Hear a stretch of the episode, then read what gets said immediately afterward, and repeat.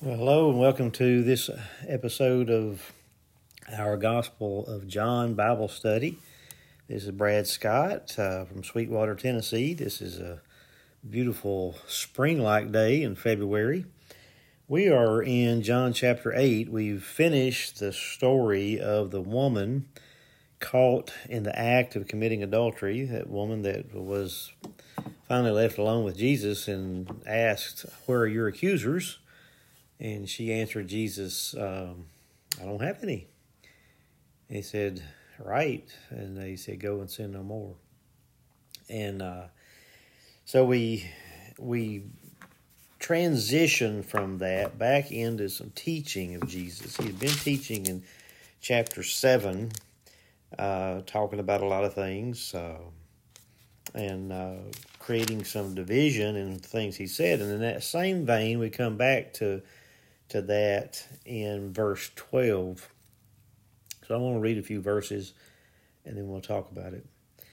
It says again, Jesus spoke to them, saying, I am the light of the world. Whoever follows me will never walk in darkness, but will have the light of life. Then the Pharisees said to him, You are testifying on your own behalf. Your testimony is not valid. Jesus answered, Even if I testify on my own behalf, my testimony is valid because I know where I have come from and where I am going, but you do not know where I come from or where I am going. You judge by human standards. I judge no one. Yet even if I do judge, my judgment is valid, for it is not I alone who judge, but I and the Father who sent me. In your law it is written that the testimony of two witnesses is valid. I testify on my own behalf, and the Father who sent me testifies on my behalf. Then they said to him, Where is your Father? Jesus answered, You know neither me nor my Father. If you knew me, you would know my Father also. He spoke these words while he was teaching in the treasury of the temple, but no one arrested him, because his hour had not yet come. Well, that's a interesting passage and uh, has some very uh, common traits of Johannine writing in it. And so let's talk about it a little bit. Um, you know, I served a church in a community one time where everyone knew each other pretty well. So one of the questions that they would ask you if they saw you and they didn't recognize you, they would ask, "Who's your daddy?"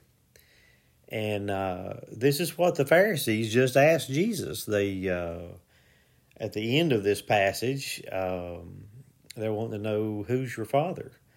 And Jesus says, You don't know me or my father.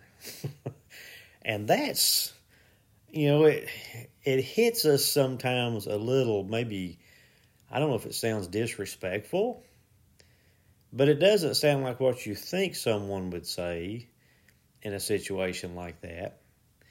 But what Jesus is asserting is not so much uh, a conversational reality, he's talking theologically. Uh, and he's talking on a level, as we've talked about before, he's talking on a level that they just cannot understand. So here he is again uh, doing that. And what Jesus says first of all is an I am statement. Let's t- let's go back and talk about that. There's many I am statements in John's gospel, and uh, one of the uh, sections in the footnotes to this study Bible that I'm using has a explanation of the I am statements. It says that the the words I am are almost always followed by a, a noun that is descriptive of some quality of Jesus. I am the good shepherd. I am the way, the truth, the life. I, you know, I, I am the bread of life. We've talked about some of those. And um, here he says, I am the light of the world. Now, in Matthew's gospel, that gets turned around. Jesus looks at his disciples and those who are listening on the on the uh, at the Sermon on the Mount and says, "You are the light of the world." So, and, you know, John is giving it to us from a different perspective, in a different, little different context. And Jesus is asserting a theological truth about himself that he is the light. Um, we go back to the beginning of John's gospel. There's a quite a, uh, a, a bit of reference to light in that first chapter, what we call the prologue of the Gospel of John, where it says the light has come into the world and people have um, dwelt in the darkness. You know, so here we are still dealing with light and, and darkness. And what John's doing with this it's not really our understanding of just simple light that's going on here. It's light that is more of the enlightenment of the mind, the heart, the spirit. Jesus came to be all of that for us. He came to be a source of the brilliance of the glory of God shone through the light of God into this dark and sinful world. So here he is saying, I am the light of the world. And he follows this statement up, this description of who he is, with kind of a purpose statement. Whoever follows me will never walk in darkness, but will have the light of life. That's just a beautiful idea. The you know, have you ever raised seeds and uh, maybe you raise them in a window.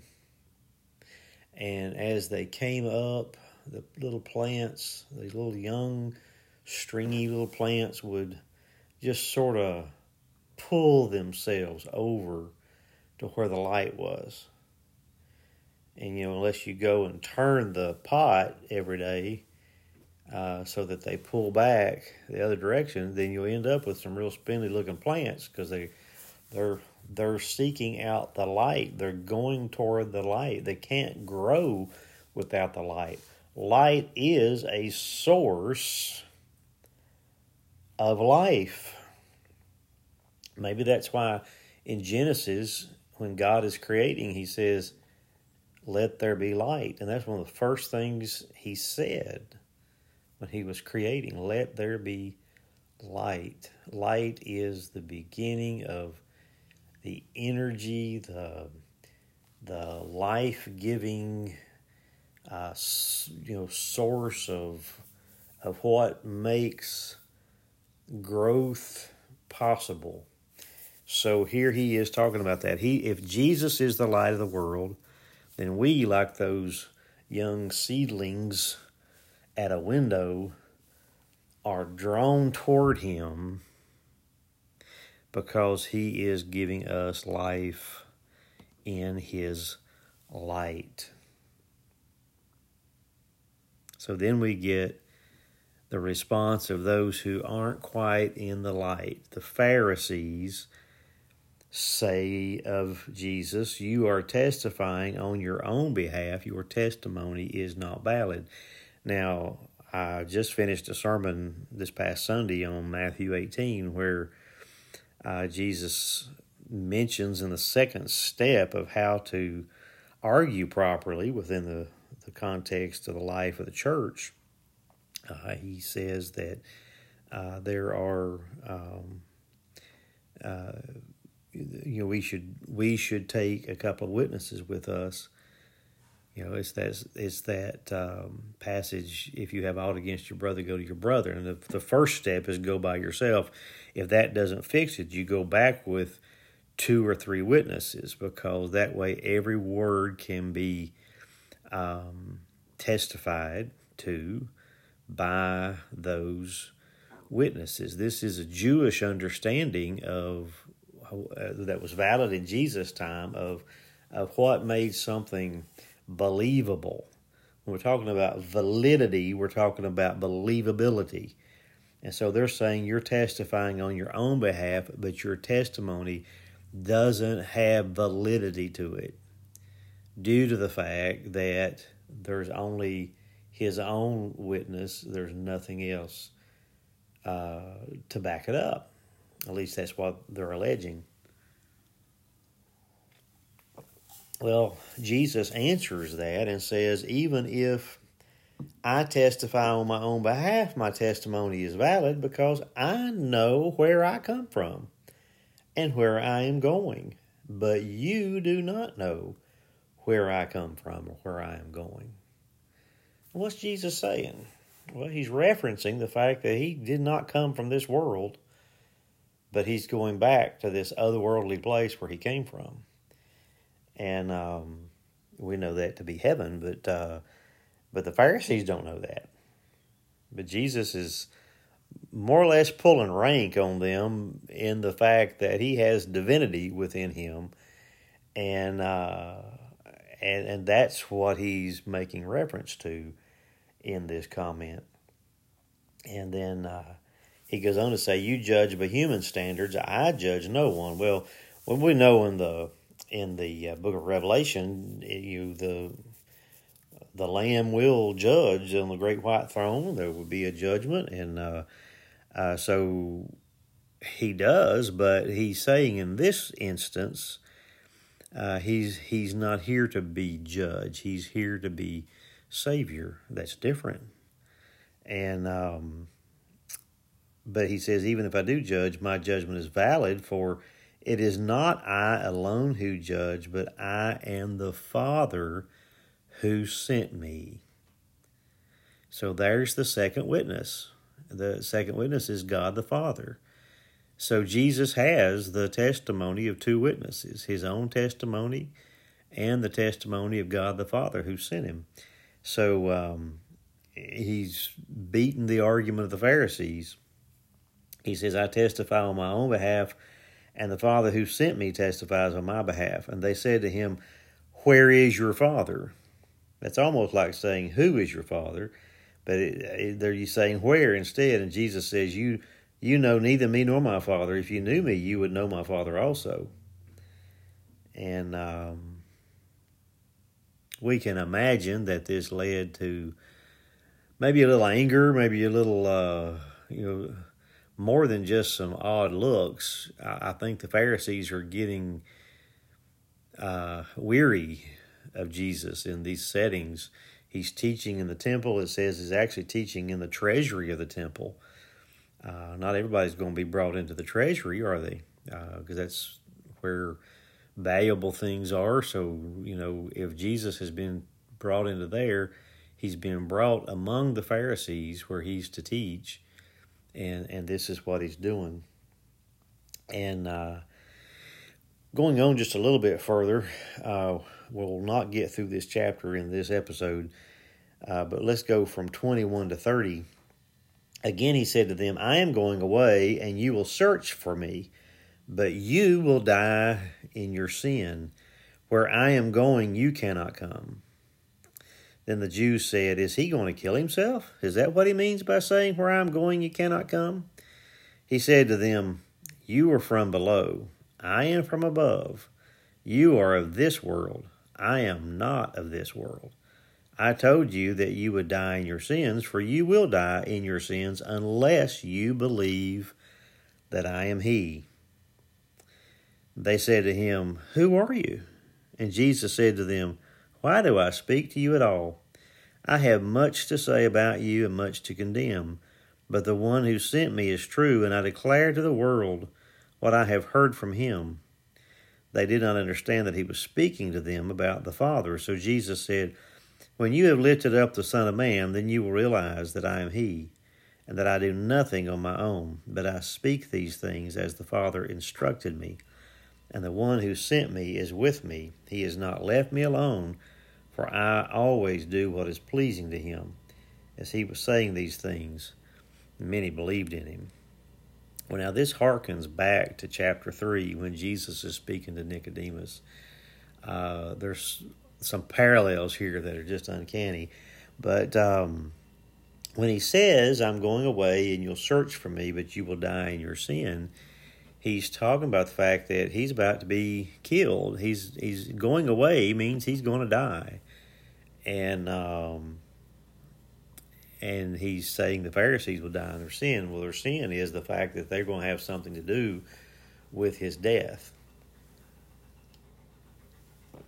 and um, and they certainly do as we see those things unfold later on in this gospel. Uh, where I am going, you cannot come. I think this is a this is a bit of information that we need to tell the world that you cannot come to heaven unless you believe in Jesus. And uh, he's he's going to make an assertion like that in just a few minutes. Uh, the Jews said, you know, here they are not understanding him again. See, they're thinking on one level. Jesus is speaking on a different level. And all they can hear is, what what's this about? Is he going to kill himself? You know, uh, suicide was a sin in Jewish thought, Jewish life. Um, we struggle with understanding that today is if if suicide is still considered a sin or not. Um, there's so many things that are considered sin that we don't pay any attention to anymore, and that's um, that's too bad. But um, because what sin does is it separates us from God, and certainly if you commit suicide, you've separated yourself from God because you've taken into your own hands the matter of life and death, and you have um, made a decision that cannot be changed, and um, and it has moral implications. Yes, it does. So um, when they say that, you know, they're trying to figure out is is Jesus about to sin? Is that is that? I mean, that's really what they're thinking about. They're thinking the worst they can of him okay, he's going to kill himself, therefore he's a sinner. Well, we know that Jesus never sinned, and we know that uh, there was no sin in him, and we know he did not kill himself. He did submit to what he knew would be his end, which is a death on a cross. But he's not there yet. He's still with the Pharisees at this point. Uh, and they have trouble with this statement that he says, Where I am going, you cannot come. A lot of sinners have trouble with that. Uh, listen to people in general when they talk about death and that they expect to go to heaven. A lot of people talk about uh, being made uh, being made an angel. They're going to go get their wings. They're going to have a halo. They're going to have a harp. Well, you know, that's not really a biblical picture of death. Uh, halos are not in the scripture. Um, there might be some mention of harps here and here and there, but it doesn't say you're going to get one, and it doesn't say you're going to get wings. Angels don't always have wings, so we have to we have to be careful with that. But uh, you know, sin cannot enter into heaven. So sin has to be redeemed before you get there. And Jesus is about to make that sacrifice so that we sinners can be saved and go to heaven. And that's the only way we can get there. The reason Jesus is saying, Where I am going, you cannot come, is that they don't believe in him. And it's faith it's the lack of faith in Jesus that is the key issue. We have to have faith in Jesus in order to be with Him for eternity. And so the Pharisees don't have faith in Him. They don't have any understanding. They're they're not trying to believe in him. They're trying to undermine him and find some weakness that they can exploit so they can get rid of him because he is a threat to their sense of power uh, as the people are following after Jesus. So he then describes the situation pretty plainly to them in verse 23. He says, You are from below, I am from above. You are of this world, I am not of this world. You know, how can the Creator be from the place where uh, that he created you know? Jesus helped to create this world. That's what john says in chapter 1 the word was with god in the beginning. All things were made through him. Nothing without him nothing was made. So he was part of the creation of this world. So no he's not from this world. He is from above. He is from a different plane. He is from heaven itself. And uh, he's saying to the Pharisees, You're not from the same place. In other words, y'all are the creature the creatures, I'm the creator. And uh, he says in 24, I told you that you would die in your sins, for you will die in your sins unless, now listen, unless you believe that I am He. I wonder if Nicodemus was in this crowd of Pharisees because I believe Nicodemus eventually came around to belief in Jesus Christ as Lord and Savior. And uh, so Jesus does put out an invitation here in this unless statement. You know, he, he's more or less saying you're going to die in sin unless you believe in me. And they said, Then who are you? You know, here they are still not getting it. They just are not getting it. How many times do we share the gospel of Jesus Christ with people in this world? They just don't get it. It's like they're um, their ears just aren't connected to their brains or something, and and they can't they can't comprehend it. And Jesus is pretty plain here.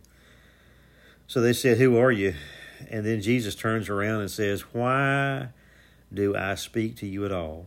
I have much to say about you and much to condemn, but the one who sent me is true." and I declare to the world what I have heard from him. And so they didn't understand. John says they didn't understand that he was talking about the Father. So Jesus says, listen to this.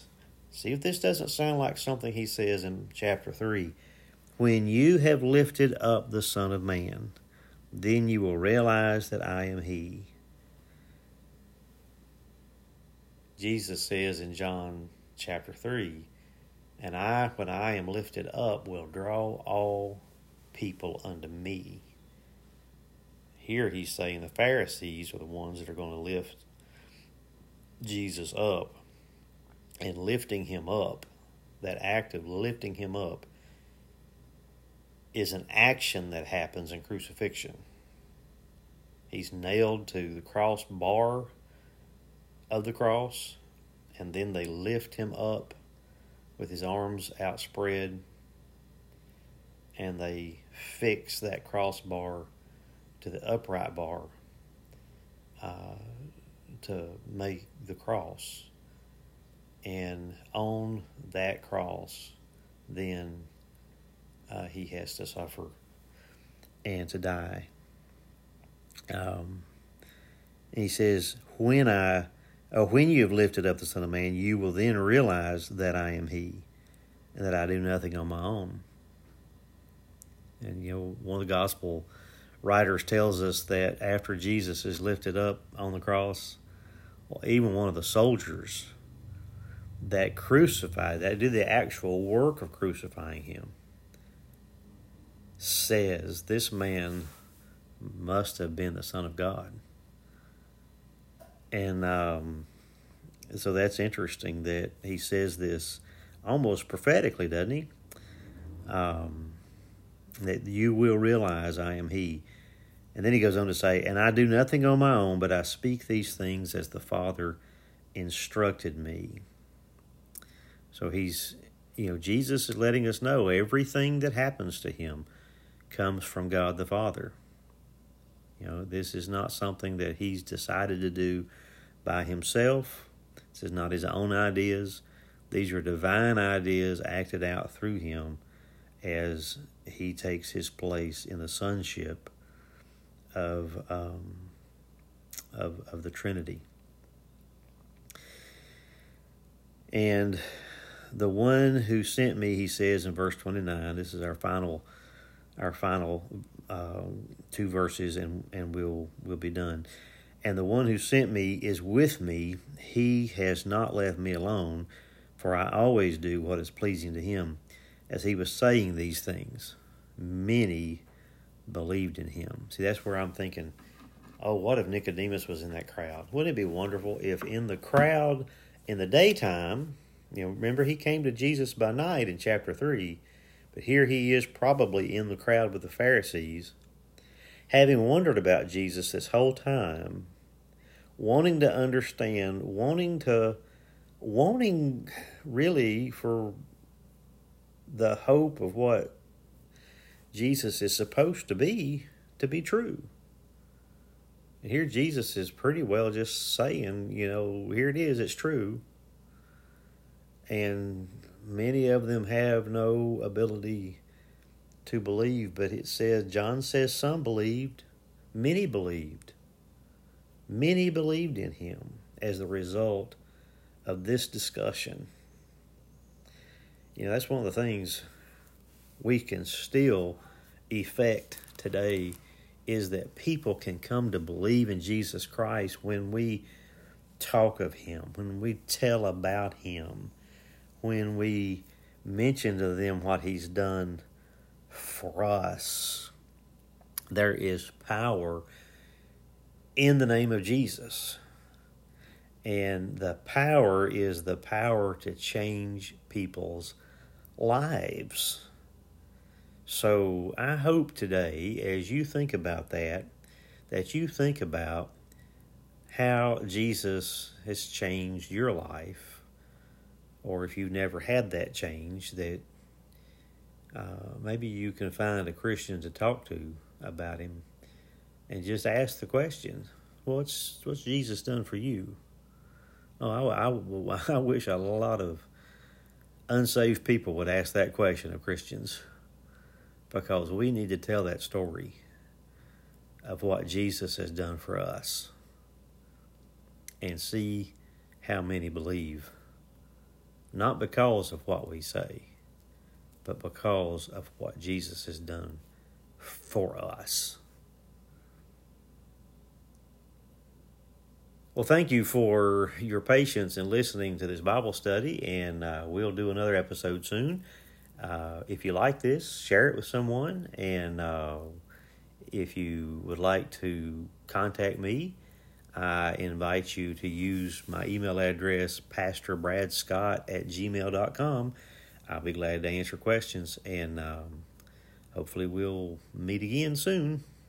Have a great day. Bye bye.